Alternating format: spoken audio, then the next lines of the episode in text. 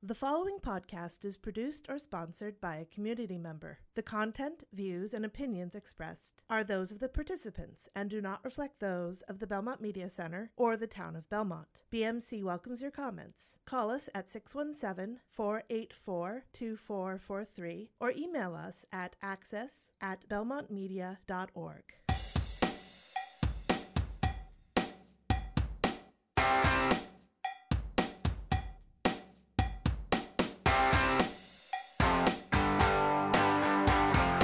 Welcome to the Hopeless Fancast, the podcast that loves fans as much as fans love pop culture. I'm your host, Eileen Maxim. Before you listen to our show, be pre warned there will be spoilers. For today's episode, we are talking with Michael A. Burstein, who is a writer, an editor, and an elected local official uh, from Brookline. How are you doing, Michael? I'm doing great. How are you doing? I'm doing great too.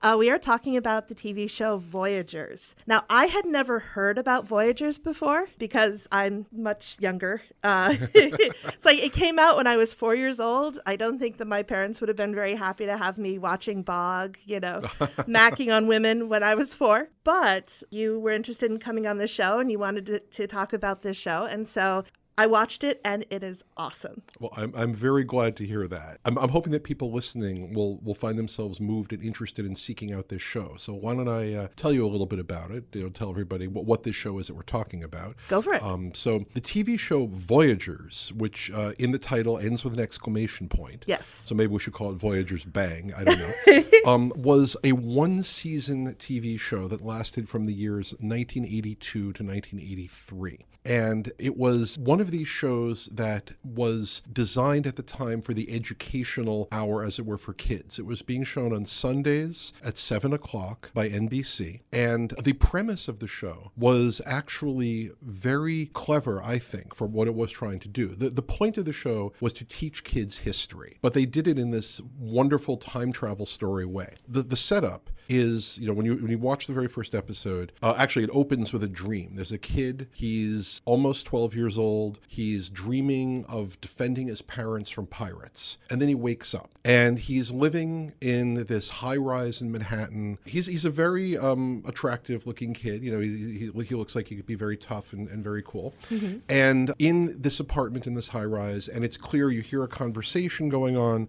that apparently his parents died in an accident. And he's mm-hmm. basically been given to an aunt to take care of, and it's clear, you know, from the very beginning, he's spying a little bit on his aunt and um, a man who I may or may not be his uncle. Basically, the two of them want to go away to Cancun. They don't want him. He has a dog. You know, he's obviously very sad. And then suddenly, this guy shows up in his apartment, falling from beyond the roof, um, dressed like a pirate. Yeah. And he's like ranting about, "Where am I, kid? I'm looking for Columbus." Um, and the the guy's carrying with him this uh, leather bound book, and the book gets grabbed by his dog, by the kid's dog. So, the, and the kid ends up falling out the window, and this guy realizes he's got to rescue the kid, jumps out the window too to grab the kid. You're like, oh, where, where are they going? Mm-hmm. You know, because aren't they both going to die? But it turns out that this man, whose name is Phineas Bogg, is a time traveler. He's one of a group of time travelers called Voyagers, and he grabs the kid whose name is Jeffrey Jones, Jeffrey, uh, to save his life. But the only way to do that, since they're falling out of Manhattan high rise, is for him to use his time machine. Right. And he basically, as it were, you know, essentially kidnaps the kid. And by the end of the first episode, the two of them are traveling through history together. So Bogg, being a Voyager, has probably what is the greatest time machine ever concocted for media, for television and movies. You know, right, I mean, right. I, mean I, I, love time travel stories.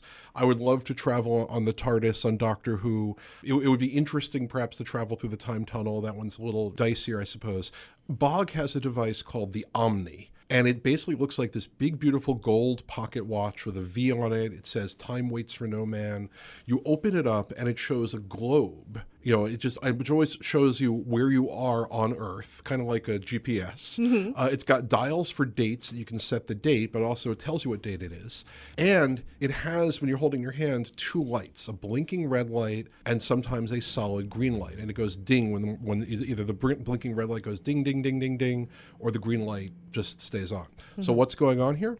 Well, as they say in the theme of almost every episode, we travel through time to help history along give it a push where it's needed. Uh-huh. When the omni's red, it means history is wrong. Our job is to get everything back on track. And it ends with Bogg, you know, the little sequence in the opening theme. He looks at the Omni and says, Green light, kid, we did it. And then they're running from something. Right, right. Um, tanks, I think. Yeah, tanks yeah, or something yeah. like that. But that's the basic premise of the show is that this guy who is a time traveler called a Voyager is supposed to go through history and fix it and correct it. And, and here's the, the, the funny thing is he lost his guidebook to Jeffrey's dog. Right. And Bogg himself, we find out in the first episode, went to this place called Voyager School, wherever Voyager School is, but didn't pay attention in class that much because he has a thing for blonde women yes. and there was one in his class who distracted him. You know, this is this is yeah, relevant yeah. soon. But he discovers from the very you know, basically when he grabs Jeffrey and he hits the Omni. The Omni is apparently in what you know you, you could figure this out after a while of watching, but the Omni is in what's called automatic mode, which right. means it takes you to a red light zone. And it takes them into Egypt and the way Bogg describes it is the year 1450 BC. There's a little baby in a basket. Jeffrey realizes the baby is Moses and this baby has to be taken out of the reeds and put back on the Nile. And Bogg comes to realize that this kid, it turns out his father was a history professor. This kid is a history ace. And since Bogg doesn't have his guidebook anymore, he's going to take Jeffrey around with him. Mm-hmm. Now, you may ask yourself, why doesn't he take Jeffrey home? And it's part of the mythology of the series. And that's something I will want to talk about as well. Definitely. Bogg's Omni only goes up to the year 1970. The fact that he ended up in 1982 and grabbed a kid out of 1982, that wasn't supposed to happen. Technically, his Omni shouldn't be able to go there, and yet it did, but he can't bring the kid home. Right. So right. by the end of the episode, um, I think in the first episode they also I think it's when they help the Wright brothers build their plane. Yes. Um, and what else happens in the first episode? Oh gosh. Um, yeah, it, it, oh, oh yeah, they're in World War One. Yes, yeah, uh, yes. They yes. wind up shooting down the Red Baron. Actually, right? Yes, yeah. yes, uh, right. Because what what happens when you when you fall into a red zone? This is one of the cool things about the show. It's either you're somewhere where history is wrong and something you can fix it then and there, mm-hmm. or you find yourself essentially in an alternate universe. Right. And so they find themselves in France, 1918, World War One, and there's no airplanes. Nobody's flying airplanes. Uh, they actually, I think, meet um, Eddie Rickenbacker, and he's not flying an airplane. And Jeffrey realizes airplanes are supposed to have been invented by 1903. We've got to go back. Actually, they first go to Kitty Hawk, and there's nothing there. They've right, got to right. go back even further to Dayton, Ohio, to, to find the Wright brothers and, and, and to fix the problem there. So you have the, these you know red red zones as it were where you either have to fix something right there and then uh, for example in one episode they discover benjamin franklin is having trouble with his kite and the key and they just take care of that right right or you find an alternate universe and you have to go back in time and fix whatever it is that made this universe not the way it should be but what's also cool about this show, I, I, really want people to go out there and watch it. By the way, yeah. it is available on DVD, and you can purchase the whole thing on streaming. Yeah. And yes, there's only one season. 20 episodes. And, yeah. and uh, I'll, we'll talk about the fandom and, and, and, the importance of that too. Yeah, um, yeah. But every episode really does you know, focus on, on parts of history and tr- tries to teach. And, and the point of it being an educational show as well, it's still very entertaining. But uh, at the end of every episode, during the closing credits and the, the closing theme, uh, the actor who played Jeffrey Jones, actor named Meeno Peluce, mm-hmm. he would always do a voiceover like, if you want to learn more about the Wright brothers, take a voyage down to your public library. It's all in books. Yeah. So every episode ended with an encouragement for kids to go out and to read more about the historical time period that they were, had learned about in this episode. Now, I mean, I was a science fiction kid. I, I was watching Star Trek. I was reading uh, Analog and Asimov's magazines. I, you know, I, I just, you know, I liked time travel as a story story thing. You tell me there's a time travel TV show, movie, I'm, I'm interested in it. Sure. But this show had a special appeal to, to me. And actually, it, it's interesting because um, today, in the year 2018, there, mm-hmm. there is a fan base out there. And I want to actually, uh, can I de- delve into that for yeah, definitely. We'll Go for it. Yeah. So, you know, there there are many of us who did like the show when we were younger, when we were kids. I actually, it, it's interesting. Meeno Peluce is exactly one day older than I am, so wow. he was playing a kid in the show who was a little younger than both of us. The kid was 11 when they get him, and he, and he turns 12 during the, the season. He and I were both 12 years old, I think, when the show was out. And so obviously, I mean, I had this kid to identify with, and you right, have right. you have a population, a lot of kids who watch the show. But then there was the other fan base. the other actor uh, who played Phineas Bogg was a man named John Eric Hexum. And I think he was about 27 when he was in the role. I may have that age wrong. But he's, how, how, how would you describe him? Oh my gosh, he is hunky. that's a good. That's a good description. He, Yes, he yes. is a good-looking guy. He is. He's he was gorgeous. also very charming in the Yeah, role. He, yeah. He's very good with the smiling, very good talking, and they put a lot of romance into the episodes. Yeah. So it turned out that besides a fan base of what I would say would, would be young boys, and, and Mm-hmm. I, I I haven't met many people who are my age who were girls who watched the show at the time, Mm-hmm. but there was also a fan base of a lot of women who Yeah. watched the show for this very handsome actor. I totally although believe it, I yeah. will say that they would always pair him with other with women on the show who are very nice looking women. So you have this whole romantic dynamic that anybody can enjoy. Yeah. but it, has created for what i think later interesting fan base nowadays i'm in a group on facebook of fans of the show and you know I, I tend to feel that this is sort of how it gets divided There's a lot of people like to post pictures of john eric hexum and a lot of but also they do like the show for the, the, the other aspect of it time travel and all that and i have to admit He, you know hexum's phineas bogg very charming man Yes. um, and I, I do want to give a shout out because the fact is that this was a show that over the years it disappeared. You know, you couldn't just we didn't have streaming video back in my day, and eventually I remember the Sci-Fi Channel showed it for a while. It was 11 years ago they released it on DVD, and and I discovered years ago. Um, that basically I, I would probably call her the biggest fan of Voyagers, a Ginger de los Rios. Okay. She is the creator of a website called the Voyager's Guidebook. It's Voyager's Guidebook, it's one word, dot net, where she has all this information about Voyagers, about the TV show. And it's really a, a very useful resource. And I know she's been trying to work on a, on a book about the show. And uh, eventually I'm hoping that that will be finished. But um, I do want to make a, a point of thanking her for having kept the flame going for so and, creating this group on Facebook so those of us who are into the show can gather and talk about it. It turns out, by the way, just found this out. I, I did not know this. Uh-huh. Um, the, the, the fans of the show, you don't know where we're going to pop up. The new Halloween movie that just came out, which is not a movie I would ever see, but apparently there's a scene in it where they're panning across like before the first murder or something, and um, there's a TV show showing Voyagers. There's a TV Oh set showing gosh. Voyagers. and apparently there's an interview with the director where he talks about how this is one of his favorite shows and so he uh-huh. wanted to put it in there. And it's like, wow. That's okay. amazing. I'm like, Right. yeah, I'm never going to see this movie, but you know, just you know, the, the, the fan, there's so many fans out there. So this show, Voyagers, was created by a man named James D. Parriott. Mm-hmm. He's done a lot of television in his life. Uh, one of the people who worked on the show as one of the producers for a long time is a woman named Jill Sherman, who also is on the IMDb as Jill Donner. I, I know very little about these people. I mean, most of the time, mo most of us who were, were looking at the, I, I, we're checking who the creators were and some of the, a lot of guest stars on the show that I can talk Yeah, about. yeah. But the big thing that I really wanted was one of those time machines. I wanted that Omni. I wanted to be able to hold this beautiful pocket watch here at Ding Green. I want to be able to push the button and time travel. But if I couldn't time travel, I just, you know, I, I bet there were probably at least a hundred of us who probably wrote to you know Universal Studios and say, could you just spare one Omni device? And I, I think they made three or four, and they, and they you know didn't uh, they didn't never gave them away to anyone as far as I know. But there are people out there who who can build them. You can buy some a model of one,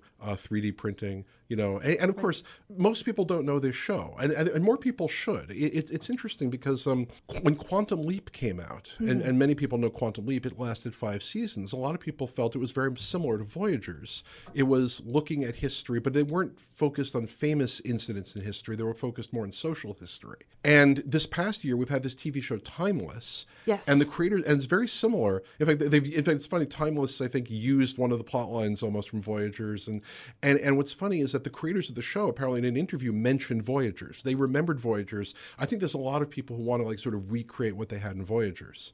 Going back before Voyagers, what's interesting is that um, there's a kind of a, I, I don't think there's a direct connection to Doctor Who. Uh, I mean, Doctor Who came out in 1963 and Voyagers came out in 1982. So I, I- it's presumably the, the people who created Voyagers were aware of it. But when Doctor Who was originally created, um, Sydney Newman, the Canadian um, who was working at the BBC, who came up with the original idea for the show, had this idea that it would also it would be a sort of show for kids that could teach history. He had this idea of the Doctor will go back to historical incidents, and Verity Lambert, the first director, was actually the one who brought to Newman the idea that we could still do monsters and things if we're telling a good story. And she was the one who brought Terry Nation's Daleks. And so Doctor Who does occasionally talk about history, but often it's not really doing something like Voyagers. Except I, I have to mention because it was you know, when we're recording, it was just this last uh, Sunday um, that the episode Doctor Who Rosa, Mm-hmm. Yes, yes, yes, Rosa was yeah. broadcast, where the Doctor and her companions or her friends, I think she calls now, uh, go back to Montgomery, Alabama, uh, in 1955 when Rosa Parks got arrested and started the Montgomery bus boycott. Right. And of course, what's fascinating, I, I was watching thinking, this is a Voyagers episode. Yes. This is the Voyagers coming back in time, and they have to make sure that everything goes right. And and and that was what actually they did in this episode of Doctor Who, and I, and I highly recommend that too. But I don't want to. I want to talk about Voyagers, but but it just you can see when I start thinking about this show, there's so many places my mind goes, and so much that that, that I want to talk about. It's true. It's true. Yeah, we were watching that. I was watching that with my kids, and my kids have been watching Voyagers with me. And it's really funny because every time Bogg starts, you know, getting into the romance, they're like, "Oh my god, not again! Are you kidding me, Bogg?"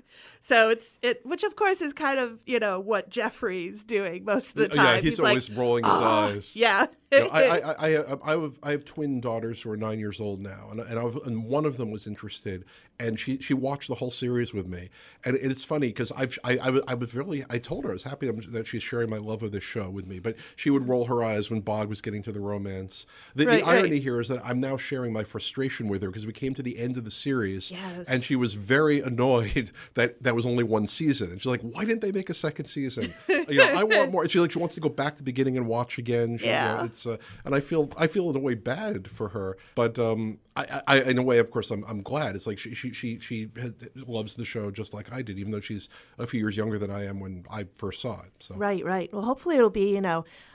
a jumping off place for her as well. Um, so I think shows that kind of have, you know, a nice ending and everything's all tied up.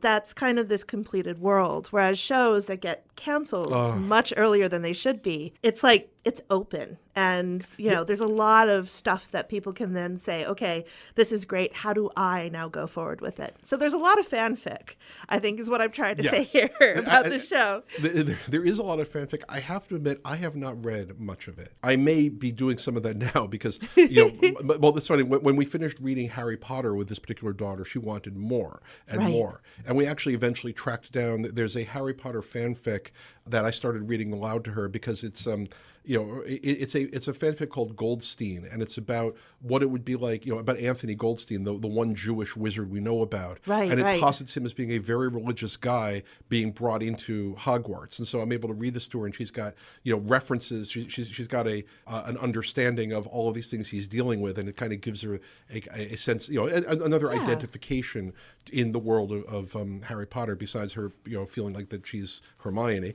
Um, but but with Voyagers, you know, it, it's uh, there. There's definitely fanfic out there and and now uh, actually ginger who i mentioned before is going to help me navigate some of it i think she's even written some of it and i'm going to try to find some fanfic that i can read to her because like the one thing she said to me after we watched the, the 20th and final episode she wanted to know what happens next right away right you know because of, of, of an almost sort of cliffhanger it's not really a cliffhanger per se it's sort of a well we, we, we could talk about it is it okay if we're, we're going to do Oh, spoilers on absolutely. this? Yeah, yeah. you know although i will say that, that I, I this is one of the shows i would say that I, you can't be spoiled for it even if you if i tell you everything that happens you go back and you watch it you're going to enjoy it Yeah, you know, it- yeah. it's funny i've, I've, I've rewatched some I, I just did this rewatch with my kid and i Mm-hmm. I've rewatched some 1980s television that I really liked, and a lot of it feels a lot more slower moving than television today, especially uh, going back to things like Remington Steele or Moonlighting. Mm-hmm. Both of them feel very slowly paced. Voyagers, not so much. There's a bit of it when I, I'm watching some parts with doing establishing shots and things that I think, wow,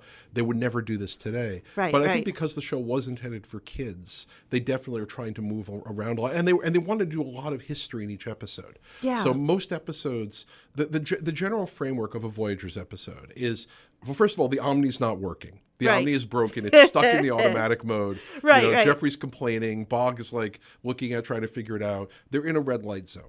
The red light zone is one where it's it's it's an alternate universe. So you know something is wrong in history, but it's something that that that is wrong before. Let, me think if I can think of. Uh, uh, one example of that. Um, oh, so for example, there's one. Know, they, they find themselves in Cuba, but Teddy Roosevelt got killed by Billy the Kid. Right, You know, right. that's in the episode Bully and Billy. So they have to go back in time and to that incident. But when they go back in time, sometime they, they get they another thing that happens in many episodes, they get involved in some sort of you know altercation. They, they, they get trapped or whatever. The only way out is Bogg hit the Omni, and there's a button Right, on the right. side of the Omni. Hits it. The two of them disappear. They don't seem to care that people notice that they disappear. Yeah. You know, they just, you know they, they disappear. They're gone. Right. Um, and they land in another historical uh, event, but a, a small one, a short one. That's sort of like an example of, of, of let's say the um, the Benjamin Franklin with a cut. Right. You know, something that they can solve very quickly. They solve it very quickly, and then they need to go back to where they were. They fix whatever it was in the in, in the past,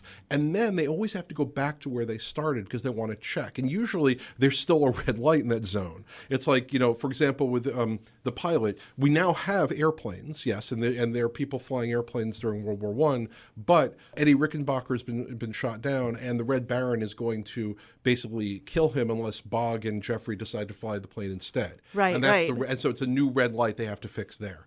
So th- Yeah. th- this is often sort of the typical structure uh, of an episode of Voyagers. So anyway, Yeah, I loved in the, in that episode too, where like they they they had the Red Baron like swoop down, and then like a glove falls from the sky. yes, the challenge. Yeah, yeah, um, yeah. I definitely noticed because when you had mentioned it at first, I was kind of prepared for it to be kind of a slower 1980s aesthetic, and it's definitely it's it's quick. The pace is it keeps driving. One of the shows that I liked watching when I was in the 80s, I would watch uh, Ray Bradbury Theater, Oh, okay. which is fantastic. I don't know if you if you ever watched ca- it. I think I caught one or two episodes of it. Yeah, yeah. They're basically, you know, dramatizations of his short stories. And I loved it when I was a kid, but I went back and watched it a couple years ago, and it is so slow. It is so unimaginably slow. Um, so I was really happy to find that Voyagers was not. I, I do Yeah. want to know there was one episode sort of didn't go in this formula, and it was really it was kind of cool. The episode "Worlds Apart" Hmm. deals with uh, two historical figures, Lawrence of Arabia and um, Edison. and Thomas Yeah. Edison. And what happens is that you know Jeffrey has to. Well, first of all, the Omni is not working, and, and he doesn't have his guidebook. He can't fix it. So the Mm-hmm. Omni is blinking on, and all- it's blinking both red and green. Right. Jeffrey is, is has to has to flee, and Bogg tosses in the Omni, and Jeffrey ends up you know like recovering from smoke inhalation in Thomas Alva Edison's house. And Right. Edison, having trying to invent the light bulb, seeing this blinking red light, takes the Omni apart. so Jeffrey's all by himself in, in, in Menlo Park in 1879, and he's got to get back to Bogg in 1917 to rescue him. But but he's he, he, the Omni's been taken apart. And I, there's this wonderful scene where, where Jeffrey's like going in, and he sees the, all the parts of it, you know, on, on, on, on Edison's desk, and he's like, "You wrecked it. I'll never get back to him." And it's like, "Don't move those parts. I won't be able to put it back together." Right, And of right. course, once they invent the light bulb. He does put it back together, and apparently at that point the Omni's working better than ever. Right. You know, Edison did the, whatever he did. He fi- he fixed the Omni, and it, and it serviced. Of course, you know, in the later episodes, the Omni's not working again because it, it, it's a nice little plot point. And actually, Right, that, right. that's one of the odd things that there are often contradictions or things that take place if you're if you're following this. If you if you watch it in the order which the episodes were shown, um, you, you get some of these kind of bizarre. I, I don't want to say that they're plot holes, but you know, I mean, it, it, it's the sort of thing. If you're filming a show and you're showing them in a different order, or or maybe if you have, you know, if you're writing the scripts and you don't know, are you writing the first episode, the second, Right, the third? right, The- yeah. The, TV show The Prisoner, which is one I like, and, and maybe we'll talk about that at some point. Sure. Um, there, there is a, a story about how nobody, it's hard to tell which episode comes second because apparently three or four different writers were told they were writing the second episode. Oh, man. the impression they were doing that. So, so they're all doing that. But, but for example, I mentioned Benjamin Franklin before. Right. You have this episode where they meet Benjamin Franklin very briefly. And, and this is the part that's really annoying. The very next episode, they meet Benjamin Franklin's mother, who is, you know, going to be, is in Salem and is going to be tried and, and, and, and convicted as a witch, and they have to rescue her.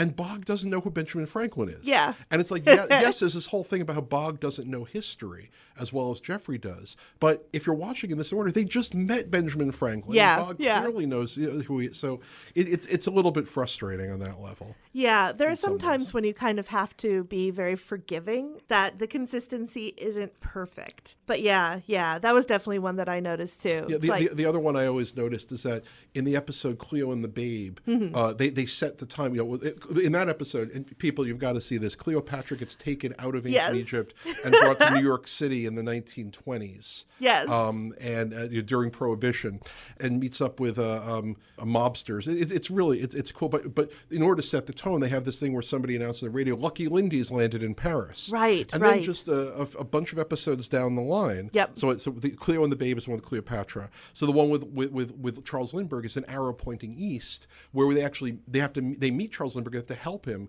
you know, get his plane ready to fly across the Atlantic. By the way, you know, there, there are there are a variety of guest stars, people you may or may not recognize who did a lot of '80s television or something. But I always like noting this: Charles years later, Charles Lindbergh uh-huh. was played by Jonathan Frakes. Yes. a very young Jonathan Frakes. And Yes, as, I, as, I, yes. as I said to my daughter, we're watching it. I said, "Do you see that guy there who's about to fly that plane across the Atlantic? You know, year a few years later, he becomes first officer in the Starship Enterprise. Yes. You know, and, uh, and, and apparently some some people mentioned that they, they that when they some fans when they've been at conventions they've met Frakes. Uh, apparently, people have mentioned a few people mentioned this Voyagers episode. They remember him from this, and he seems to remember it, you know, fondly. And yeah, he did the role, and it was good. I mean, he, he did a very good job. You know, he did a very good. Uh, you know, he, there's there's a wonderful line in it where he's talking to Jeffrey, and Jeffrey is concerned, but he's only bringing a few sandwiches with him on the plane, and he says, "Well, you know, if I land in Paris, I won't need any more sandwiches, and if I don't make it to Paris, I won't need any more either." You know, it- it- and he, he delivers the line so well. You know, It's uh, true. know. Yeah. Jonathan Frakes, if you're out there, I also I love the directing you did on the Librarians and other shows. You've had a great career from acting to directing to cameos. Good for you. Yeah. But, but thank you for being on Voyagers. Yes. That's really what I remember the most. Yes, he was fantastic. Every episode, I would go to IMDb and be like, okay, who's the actor playing so and so and so and so? And sometimes they really are. Like, I think Ed Begley Jr. is like the first episode, right? Ed yeah, Begley Jr. yeah. is one of the Wright brothers. And, you yeah, know, it's like, yeah. yeah. it's like, yeah, I, I recognize him. Who is he? Oh, that's great. Um, and with uh, Jonathan Frakes, uh, with him, I'm like, I recognize him. I can't remember where I know him from. and then, you know, I look it up. He was on Star Trek, and it's like, oh, he doesn't have his beard yet. Yes, That's yes. why. So, yeah, yeah. Well, one of the things about uh, the show, it was a couple of episodes before it really hit me. It was like everybody's speaking English.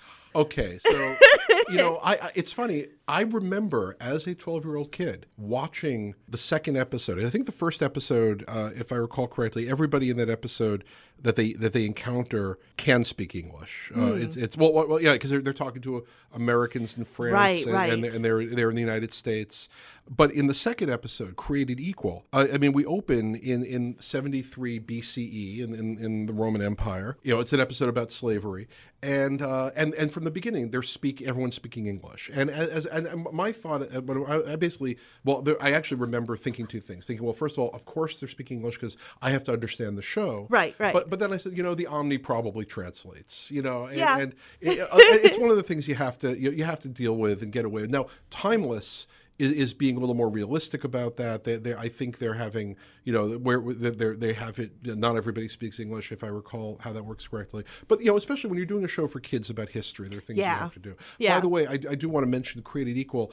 Uh, They they're the other plot. They do two plots. One about Spartacus, Right. and the other one is about Harriet Tubman. Right. And and um, it- it's interesting because apparently um, Harriet Tubman has not been portrayed that often in movies or television. So the fact is that, that she was in this episode, and, and uh, it, it does actually lead to some other interesting things. Because I, I was thinking about this. There's another episode where they help uh, Joe Louis. The boxer, he's uh, you know he's having trouble with his nerve. This is one of the uh, later episodes near the end of the season. Um, All fall down. That's the title. All Right, fall down. right. And one of the things that's nice about the Voyagers guidebook group is that people find references to Voyagers and point these out to you. And um, Ginger, who I mentioned before, Ginger de los Rios, uh, pointed me to a book that there's there, there are people who write academic papers about time travel television, and there was a book out there I was able to get from the library with like two or three essays in which people wrote about Voyagers. Nice. And I found out a few interesting things from this book, one of which was that a history professor who I took one course with during a summer named James Patrick Shenton, a Columbia University professor. He had taught my mom, uh, uh, one of my brothers, uh, my younger brother too. He apparently been a consultant on the show. Oh, And I wish I had known because I spent a summer with the guy and I would have asked him about it. Right, right. Um, but the other thing is that somebody pointed out something that I didn't think of as a kid, and, and I, I want to mention and bring it here. But one of these academics said that there was definitely a feeling here of sort of the, the white savior kind of thing. Bogg Right. and Jeffrey. Are, I mean, we do see, uh, you know, in one episode, so other Voyagers. I'll talk about the mythology, and there's one Voyager who's clearly black and one who's Asian. But you have Jeffrey and Bogg are clearly white, and there's one episode where they have to save Harriet Tubman, and there's one episode where they have to help Joe Louis. And so this person, and, and of course, the fact is that you're dealing with the question of you have to preserve history, and and this this this academic, or I forget, I don't remember the name, but he wrote this whole thing about how it, it's clearly very much a you know a conservative view of the world that you have to do this history preservation. And I thought about it, it's like, okay, on the one hand, he's right, and it's good for us to think about these things. On the other hand, it is a show that was that made for kids to learn more about history. Right. So it's not like I'm, you know, when I sat down and I watched it at the time, I don't think in my mind as a kid I saw them helping Joe Louis, and I thought, you know, this is bad. They're taking away his agency. I didn't. I, Right, same right. thing with Harriet Tubman. It was more like I want to find out more about these people, and um, I think that there is a balance that has to be struck. But uh, you know, at the same time, I think they did try to strike it in the show. I, I, as I watched it, you know, I watched. I've been, you know, watching a lot of older television with my kids, trying to, to see things, and sometimes there are things that just make me wince, and I Yeah. and I, and I, I like I can't show this to them, or I have to talk to them about this. There wasn't that much in Voyagers. I mean, there, there is some stuff with American Native Americans and and the, the, some cowboy and Indians type things that they have. Um, one episode, Buffalo Bill and Annie play the palace. You know, Buffalo Bill has brought his Wild West show to London. Right, You know, and right. they and they clearly have some people there who are, you know, presumably he brought real Native Americans to play the Indian role, but they're of course, the, in, in his show, and maybe it's realistic that this is what they would do, but you know, and, and there's and there's um, one episode where they have to help Albert Schweitzer Right. with medicine, and and he's in Africa. But I, I think most of the of the characters are presented generally well and respectfully. But yeah, there, there is that interesting question of that. You know, you know, if you look at it as a show to teach kids history, that's great. But if mm-hmm. you look at it from the perspective of a science fiction writer like I am, mm-hmm. you're dealing with a show whose basic premise is history went this way and we must preserve it. Right. And I think there's a lot of us who look at history and think about the things that we would change, both personal and, and public. I, mm-hmm. I mean, the, the classic, you know, if I mention time travel, what, what what's the first thing a time traveler will think of of changing? I think a lot of people think of the Kennedy assassination. Right, You right. You know, and and I'm not just saying that because I live in Brookline where John F. Kennedy was born 101 years ago. I actually, it's funny. We, we went to the JFK 100 celebration last year, and we actually took our kids to the house on the day, the his 100th birthday. I said, "That's the bed he was born in 100 years ago today." It was amazing. But but That yeah, is it's like, amazing, yeah. You know, I mean, JFK is one of the big things. There are other things in history, but you know, people. I, I said, "What would I change?" And and um, it's like, well, I would want to eliminate the Holocaust. Right. But if you eliminate the Holocaust, what then happens to later history? Right. Um, you know, I, I, Timeless, the show that we've talked about, uh, one of the characters, Rufus, is African American. Mm-hmm. Um, actually, there's another. The, the guy who created time travel on the show is African American. No, actually, sorry, I think he's he's he's British, I believe. Uh, oh God, what's the actor's name who plays? I don't remember, but I'm sure somebody will you know, will, will will take me to task for not remembering his name. But this character Rufus is, you know, the, the, they, they, they have this line in the show when they're like, you know, is this really what we should do in going back and preventing the other people from changing history? And one of the characters says, look, this is our timeline. This is the only one we know of. It's what we've got. It's what we, you know, it's what we should. And so that that's their philosophy. But I was reading somebody's uh, social media account, I don't remember where, that, that a friend of a friend, somebody who is African American, who basically said that he, he could not watch the show because the moment Rufus is agreeing that we should preserve the timeline, even if that means slavery, and they bring Rufus in one episode, he actually meets some some slaves in the antebellum South, and we hear about some of the horrors and atrocities. This particular person, like, I can't watch this show.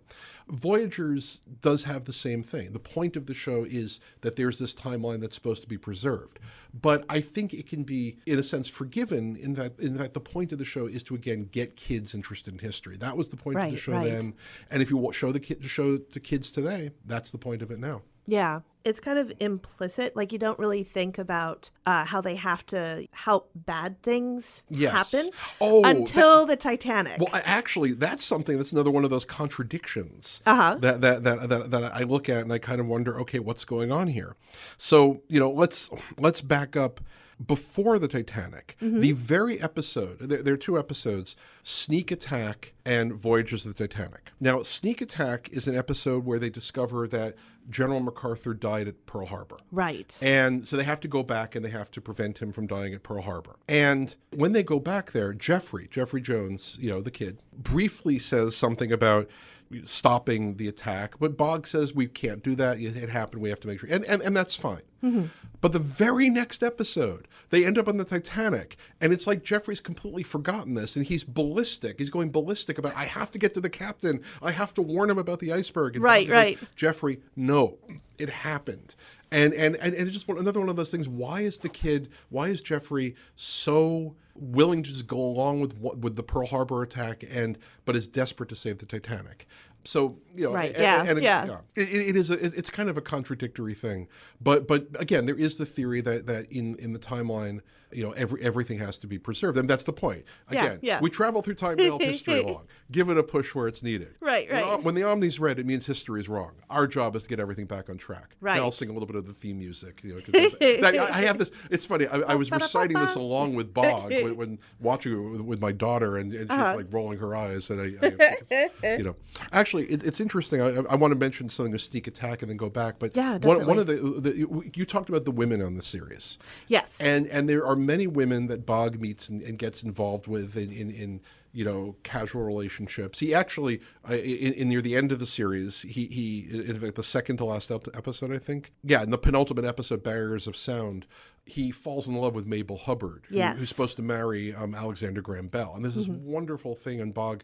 You know, he, he wants to marry her. He's thinking of, of, of giving up being a Voyager, but he eventually just you know goes with what he has to do. And he, he very he treats her very rudely in order for her to stop being interested in him. yeah. And, yeah. and, and it's really sad and tragic to think about how you know, but he does it for the sake of history. But um, in in this episode, Sneak Attack, he meets this woman, Jackie Knox. Yes. And and Jackie is basically an intelligence agent during World War II. Her father is the commander of, of the base, or, or one of the commanders, and she goes to this whole when she sees that Bogg and Jeffrey are sneaking around trying to find you know MacArthur. You know, she spies on them, and they, they eventually take her out of time uh, by accident. Again, it's one of those you know hit the Omni kid, and they end up going to um into the Old West, and they're able to convince her that you know yes, actually we really are in the Old West. And they end up in uh, Utah, I think. yes, with yeah. Buffalo Bill. Yeah, well, yeah, yeah. Well, and that's another thing. Yeah. Like they meet Buffalo Bill as a kid after they met him as Yes, an adult. yes, yeah. Um, but um, I, you know, as I was watching this Jackie Knox character, and she of course falls for Bogg, and Bogg falls for her.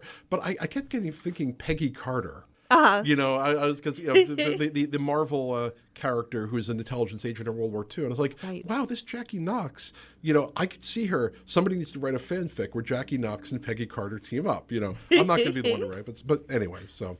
Yep. Uh, but yeah, the, you know, it- it's um, thinking about Bogg and all, all of the, and of course, actually, it's funny. Jeffrey does meet that one girl. That, that's that's one of the things that uh, I, I- that I mentioned that book about Voyagers, or the book that had um, essays, included essays about Voyagers. Right. You know, in that very second episode. Yes. Um, uh, it was uh, created equal. Cicero's daughter. Yeah, I think. yeah, Yes. yeah. Jeffrey becomes friends with Cicero's daughter, and and Yeah. and, and the person who wrote this essay dismisses what happens because like basically Jeffrey is purchased as her slave, and the very next scene they've been having conversations, and she has she realizes, "Thank you, Jeffrey. I realize it's much nicer having you as my friend than as my slave." Right. And, and as this academic said, "Oh wow, great, they've solved it," and dismisses this, Uh-huh. and I'm like, you know, I understand.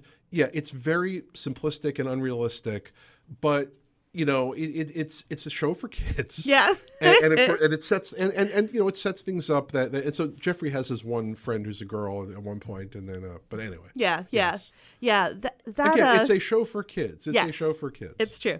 And that relationship was kind of funny because he, I don't know if you noticed, but he was doing Casablanca lines uh, yes like the yes. entire time.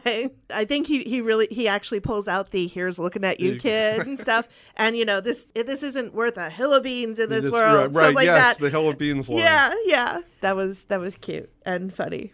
I really liked how strong all the women were, you know, because it would be so easy to make it where the women always need to be saved and, you know, or they're just romantic, you know, subjects Well, for I- I- Bogg. it- it's funny because that's sort of a historiography problem, you know, the Yeah. way we look at history.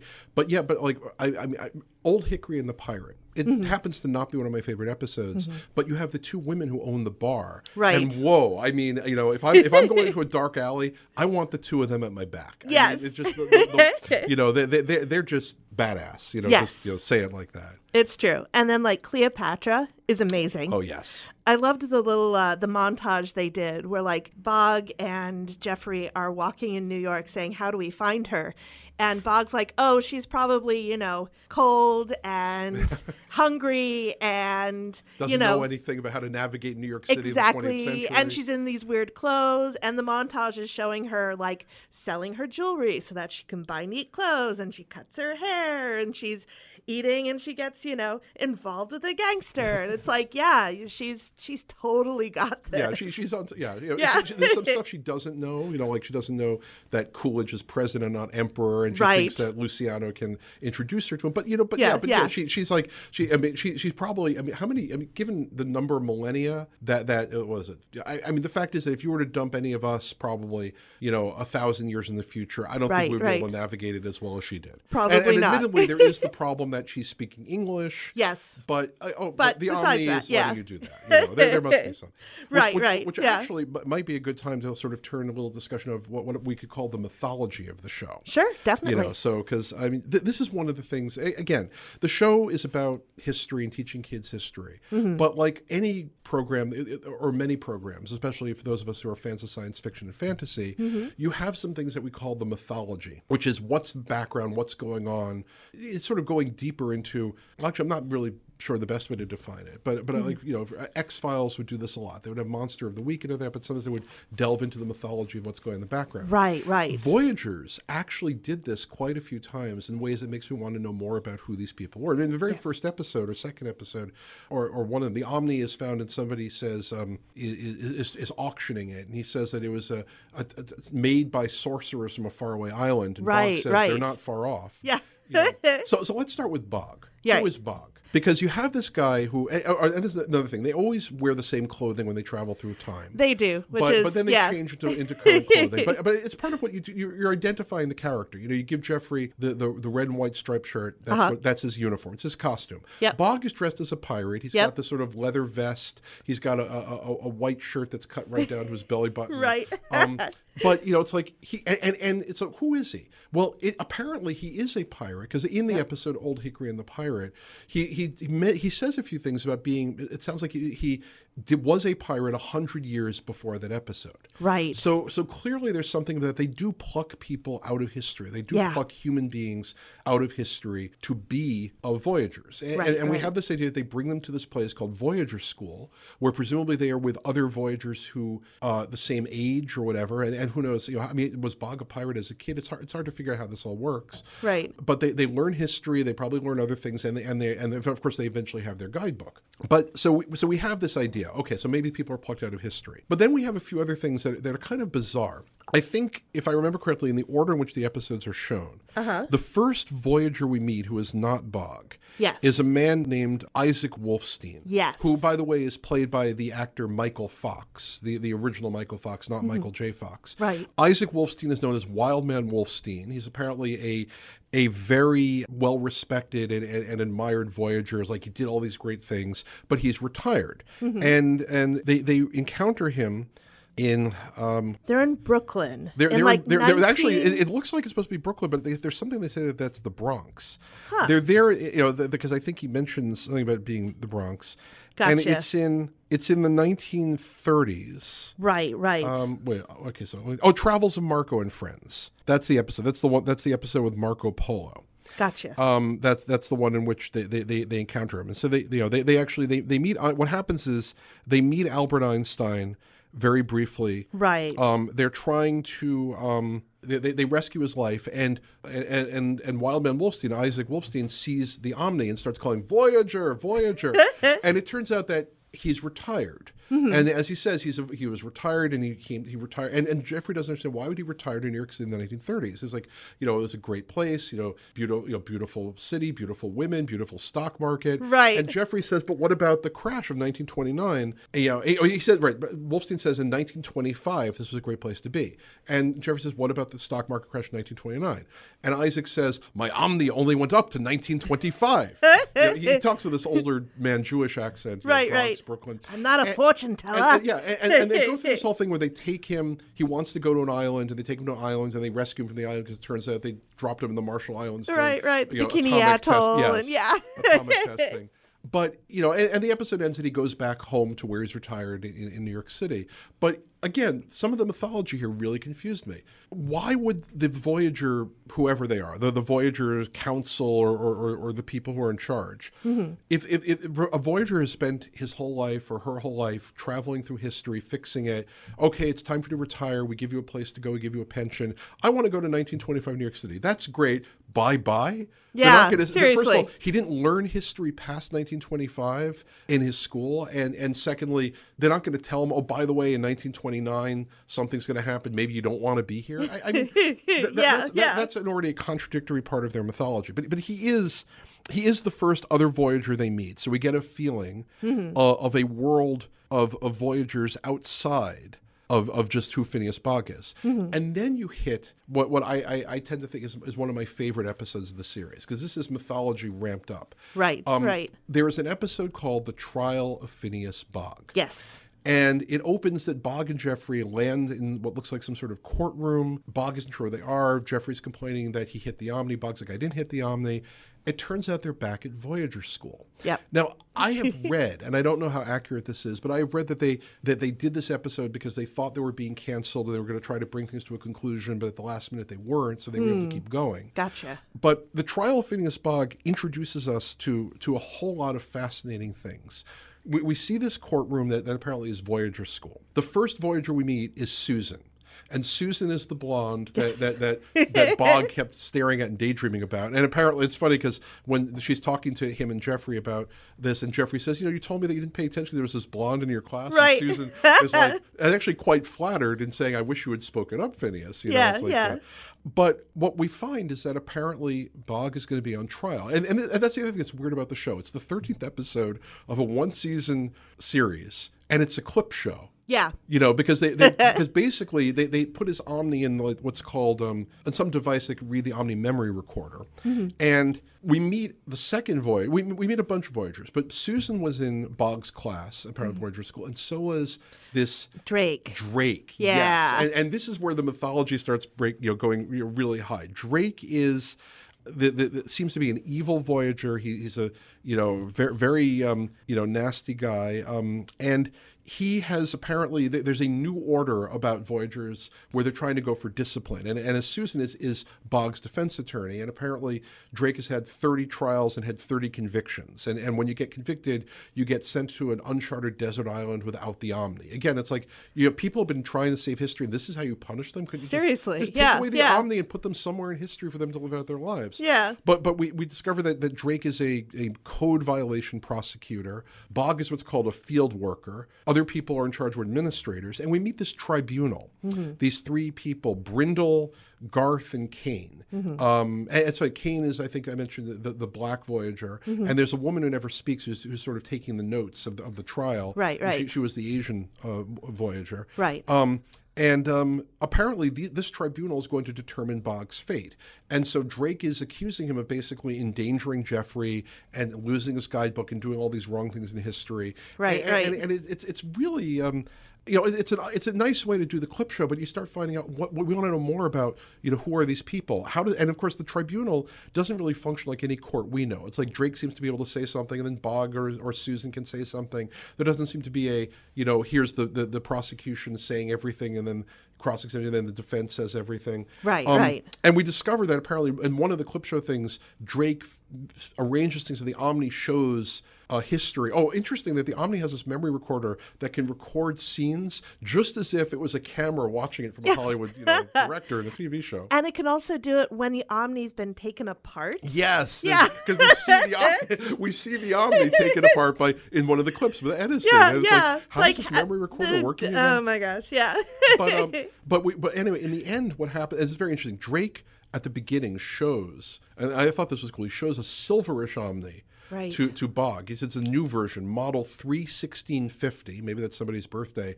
open time calibration. So it means it doesn't stop at 1970. It doesn't stop at 1925. It can go anywhere, and, and, and that that's already cool. And um, he he basically you know puts Bogg on Tron. Things look bad for Bogg, but then Bogg remembers that when they were you know in school, you know Drake always cheated, and he kept notes in a copy of the Prince uh, the Prince by Machiavelli. Yes. uh, of, of how he cheated. So Susan, you know, putting it together because Bogg is like I don't know is, is, stupid in this episode. yeah. you know He- Susan. he, he can be pretty stupid, you Yeah, know, I I in general. But, it's like yeah. he's Bogg is saying, yeah, you know, I know he cheated back when we were kids because he, he always like kept a record of it. He wrote these notes and he put on a copy of The Prince by Machiavelli. Right. And it's like, and Bogg doesn't think, hey, maybe you should go look for a copy of The Prince by Machiavelli. But Susan does, and she Yeah. finds it, brings the notes to um uh, to the tribunal. The tribunal decides that that Drake is the one at, fault here, and they actually are going to um you know they're, they're going to arrest him. But then Drake gets away with his omni. But but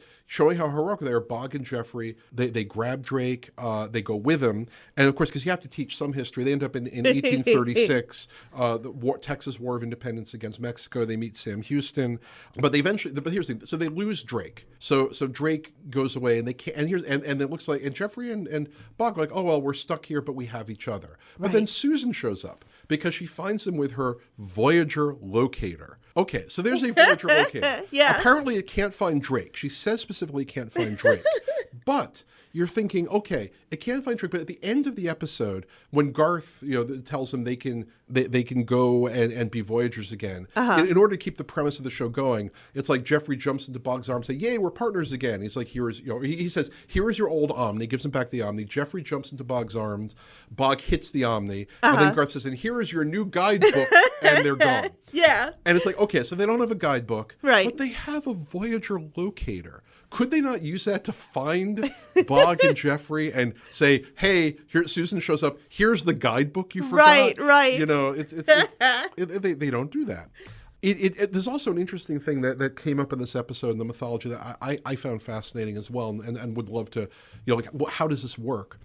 Um, Drake trying to get Jeffrey, get Bogg in trouble. You know, when, when Bogg tells Jeffrey, if, if I'm found guilty, they'll separate us. You're going to go back to where you were. But but Jeffrey, as I mentioned, is an orphan. He, he he's throughout the entire series, he's very sad for the loss of his parents. Yeah. Bogg says, "I'll try to get you, know, you, you to be able to go back uh, with your parents." And Drake presents evidence. This, this this written document that's definitely not in English. You can you can take a look at it on the screen. Mm-hmm. That Jeffrey could not. It's like as Garth says, the matter is taken out of their hands.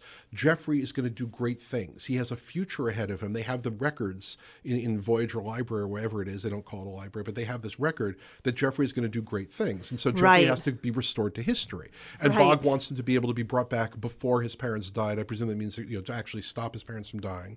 But it turns out this is one of the things Drake falsified. And what Garth says to Bogg is that Jeffrey is going to do those great things, but as a Voyager.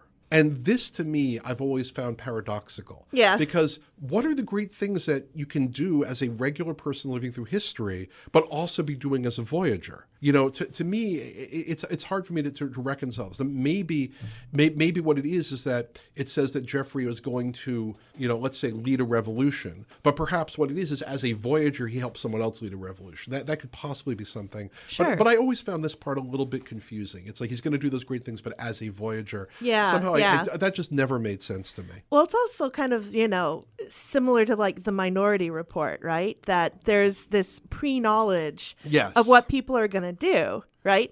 So if they're able to tell that Jeffrey's going to do great things, wouldn't they have also been able to tell that Drake was going to be, you know, Uh, be, be, be, be, a problem. person. Yeah, You know, I- exactly. I, love the way that, that, that, that Drake, you know, when he said when he talks about the, why did you keep a written record of it, you know, and he and he says that the future will judge me as a hero, right? You know, and Garth says, but until then, you will deal with the the rulings of this tribunal, and they shall be harsh. And then Right, before Drake right. disappears. Yeah. So, so going so going further in the mythology, I mean, that is the mythology episode, the Trial Right, right. Fogg. Yeah. But then we hit um, a few episodes later, Voyagers of the Titanic. Yep. And this is a great episode. Um, you know, it's set partly on the Titanic, but also set when during time Louis Pasteur is trying to create the, the, the rabies vaccine. And we meet Olivia Dunn, class of 97. She says Olivia Dunn 97. So we don't know if that 97 is referring to 1997 or 2097, but um, she apparently was in Bogg's class. And she's another blonde woman, but apparently she was one that he didn't get along with very well.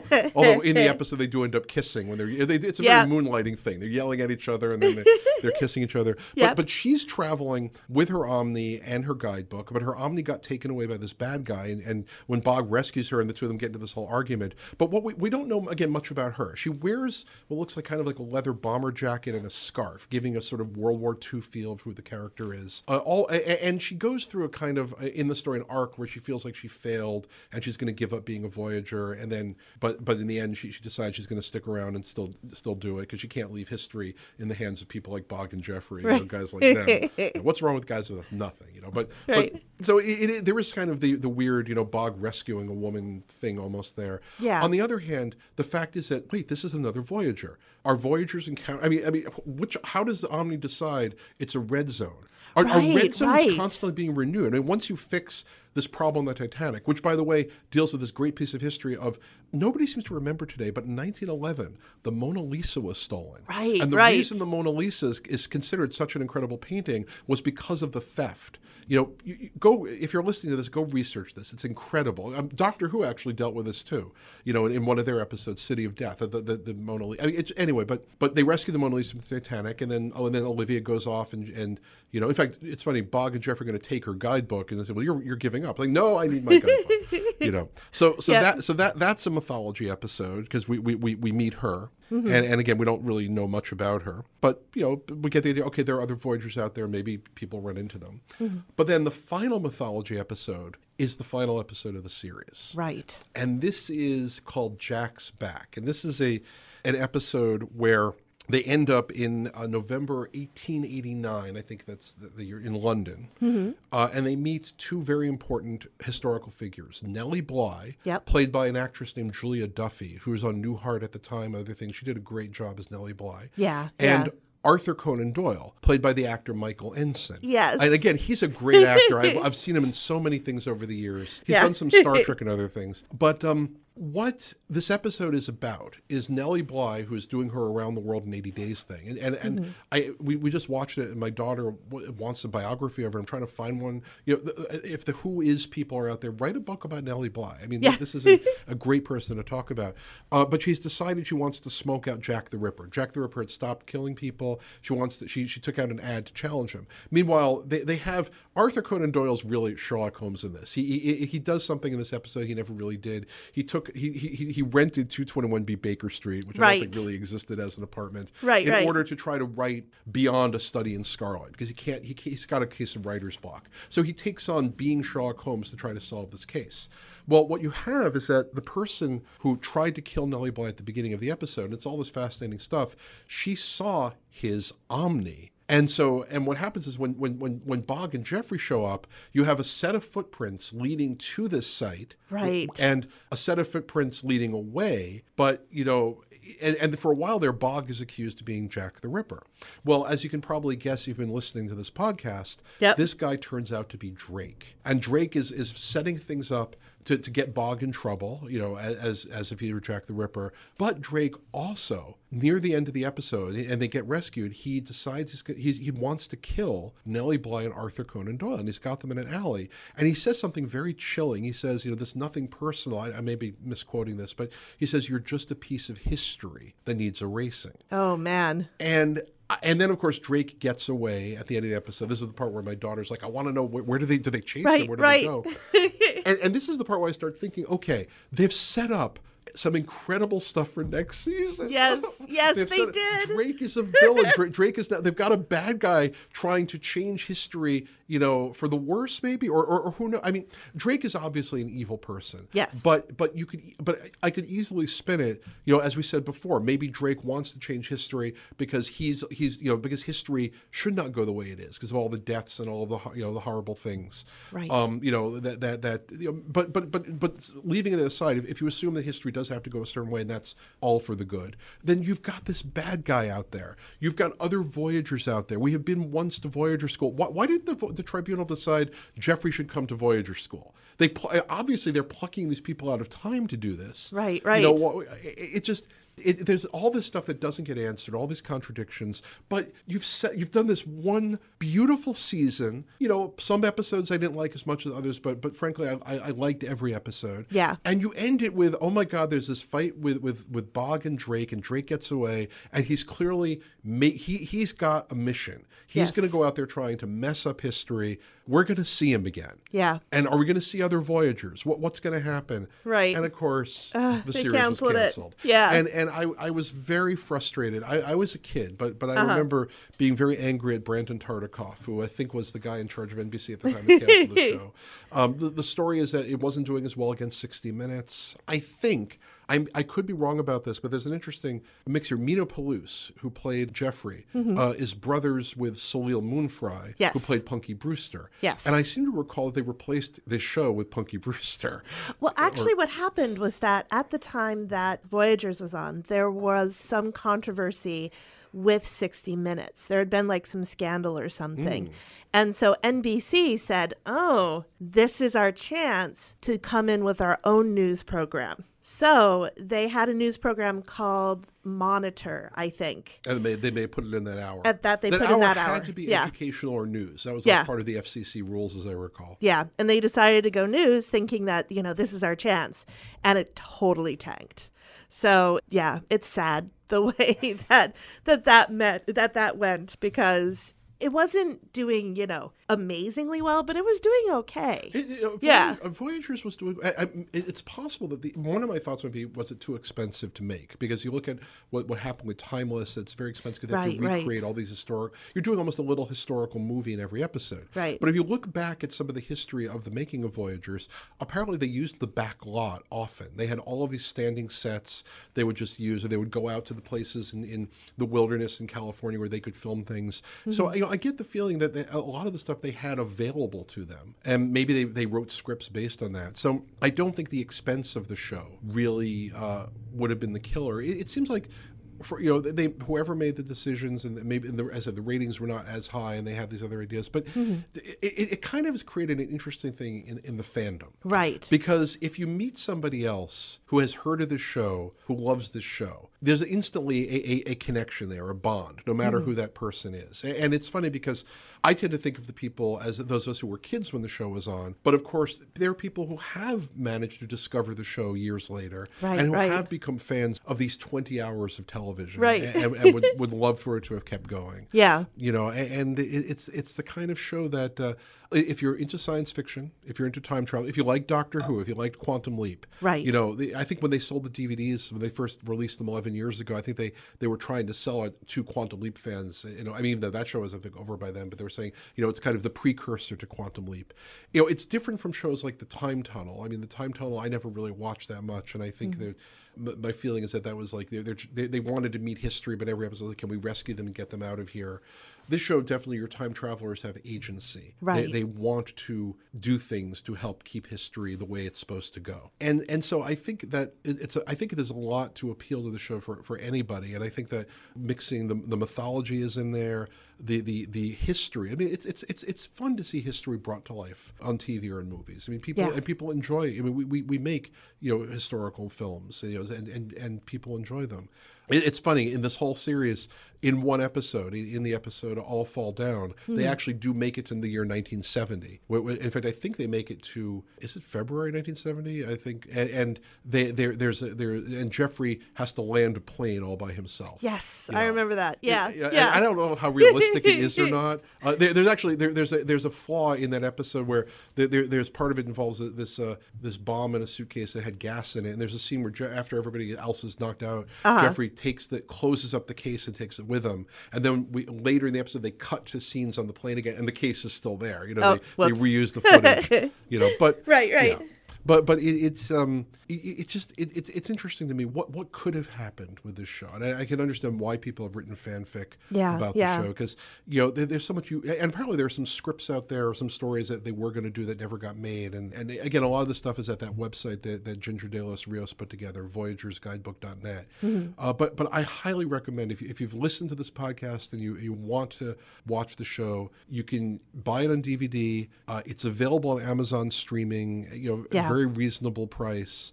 And the only problem if you if you watch it on Amazon streaming, depending on how you watch it, Mm-hmm. they you, a lot of these streaming services they, they cut the ending theme and go right to the next episode. Yeah, and you yeah. miss the whole. If you want to learn more about Babe Ruth or Cleopatra, take a voyage down to your public library. Yes. it's all in books. It's true. Yeah, I didn't actually hear that uh, because I got it through Amazon Prime.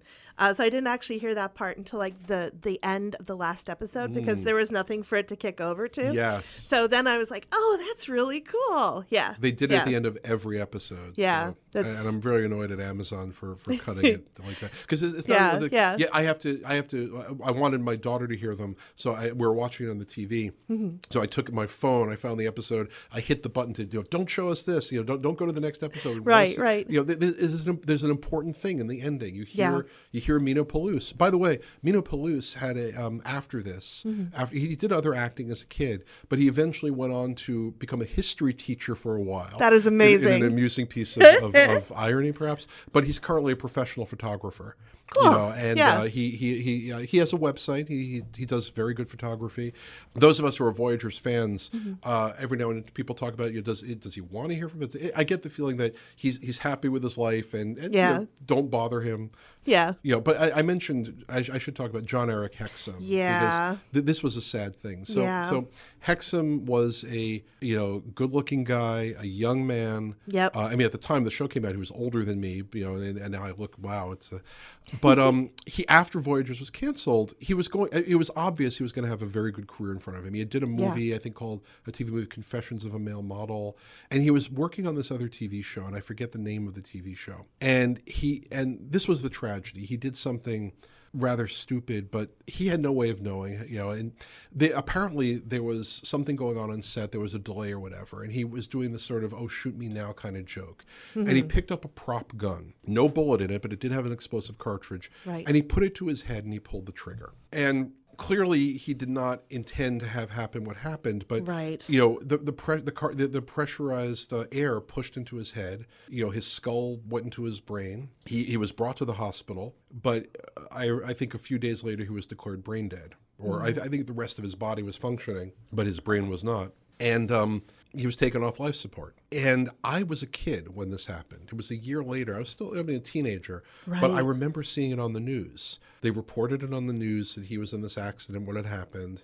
And then a few days later, they reported he was dead. And I just, I don't want to trivialize the tragedy to his family. Right. But it, it did mean that those of us who wanted to see him come back to this role, possibly, you know, could, could you ever do it? Could they make a movie? Could they do a, a, a reboot of the show? Right. Right. you know, he was gone and he could not come back for it. And uh, you know, and and so it's it's interesting because one of the things that those of us who are fans of the show, you know, do, we remember him, you know, and, and we remember what he did, and uh, you know, and and and it's funny. My daughter asked me about what what Hexum was up to now, you know, because, and I told her the truth, you know, and she she she heard it and she understood, but you know, it's. Uh, it's a sad thing. yeah. So- Yeah.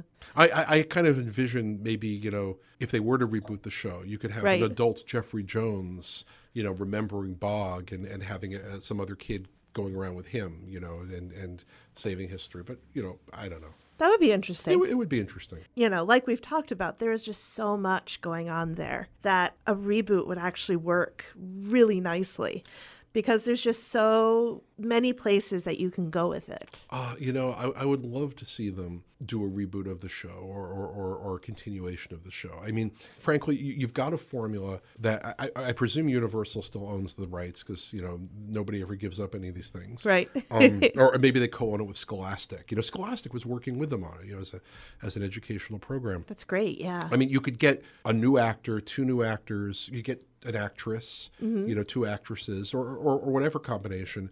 Get the you know rebuild the Omni prop or get them from wherever they are. Yep. Uh, and and just do it, do the show again, and, and say we're going to and teach history again. You know, get get kids interested in history. Yeah. You know, now that said, there's a lot out there that isn't helping. You know, that does help kids get interested in history. You know, there there's the Who Is Who Was books that they've done a TV show now on Netflix, and, and there are other things. But but and, and it's unfortunate because I don't think t- things tend to get rebooted when there is a somebody who has the power, who's really got the interest, and the the belief that there's a, a, a fan base for it. Right. You know, things like Twilight Zone being rebooted, Doctor Who being rebooted, you know, about a decade ago, um, maybe more than that. You know, a, a lot of these things have have a, have a cultural significance people remember because they've been around a long time. I mean, you know, people talk about, you know, like Star Trek is constantly we're getting new, you know, we still get new Star Trek.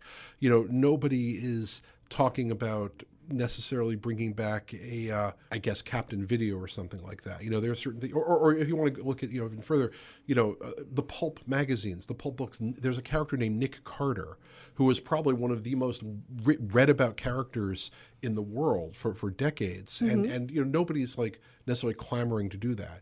The thing with a TV show like Voyagers is that I, I think what we're getting mostly is like things like timeless people people who remember Voyagers probably you know are thinking okay I would do my own spin on this Right. but that said there was such a great spin there you know the the, the green light the red light the, the basic simple premise we travel through time to help history along give it a push where it's needed Mm-hmm. when the omni's red it means history is wrong our job is to get everything back on track Yes. you know just just I, I say that over and over because you know you hear it 20 times if you watch the series right, right. um, actually, it's interesting. In the pilot, he doesn't say push; he says shove. Oh, we give history wow. a shove where it's needed, and then change it to push throughout every, you know, in all the opening themes. right, right. Shove is a little bit too violent. Um, Yeah, I- I, like push better. Yeah. but yeah, I, I, I think I think it's a formula that they, that if, you know. And look, honestly, if, if I were you know living and working in Hollywood right now, and anybody would listen to me, I would be pushing. I would write up a you know a, a proposal for a reboot of the show and say, look, this is what you can do, and this is how to make it. And in fact, I would actually. I, I would. I, I've thought about doing this in some of my own work, but I, I would come up with that idea of, you know, what's Drake's motivation? May, you know, it, it's like uh, they did on Timeless. You have the character who had the bad right. guy who's changing Yeah. history, but then it looks like he's changing history because they're they, because the current history was was created by a conspiracy, and maybe history maybe shouldn't be. I, I'm, I'm going a little. Extending a little further than perhaps they did but who knows you know, there, there's so much you could do and, and i wish uh, i wish they would you know? Well, maybe somebody will pick it up at some point. at, at the very least, what we do have, which is great, is that people rediscovering the show and people discovering the show for the first time. Yes. Like, like you. Like me. Yeah, I am very grateful actually to you for introducing me to this show. And I'm sure my kids are too, because they they love it, even though they roll their eyes at Bogg all the time. Well, I'm, I'm very glad to hear it. it. It's it's great to have more fans of the show and more people thinking about it and talking about it and, and enjoying it. Yeah, this would be a good place to uh, I, th- I think I think we're done. to wrap it up. Yeah. Thank you so much for being on the show. This has been awesome. You just gave me a chance to talk for over an hour about Voyagers. Right. I mean, this is a gift to me. So you know. Wonderful. I, want to thank you. I, I want to. I want to thank my wife Nomi for letting me come out here tonight. Uh-huh. Uh, she, she did the kid pickup so I could be here. well, thank you, Nomi. And um, I, and again, anyone out there listening to this, I, I hope you've been inspired. Go out, watch the show. If you're on Facebook, you know, find Voyager's guidebook. You know, uh, you know, and you can say you you you heard it here and you came and and you found wow, you're a big fan of the show too. Now I hope. Yeah. And and, and I'll tell you, if you have kids. My, my daughter, I tried to get her interested before she was nine, but this age seems to have worked very well. You know, if, if, you if you have kids and you want to get them interested in, in science fiction, and time travel, or in history, this is a great way to do it. Yeah, mine are 11 and 14, and they've definitely, this is, has been a great thing for them too. Wonderful. Thank you. Thank you for listening to the Hopeless Fancast. You can follow us on Twitter at Hopeless Fancast. On our Facebook page, The Hopeless Fancast, and find all of our episodes on hopelessfancast.com. If you enjoy our show, please consider becoming a patron. Go to patreon.com slash The Hopeless Fancast to find out more. Thank you, and we'll see you soon.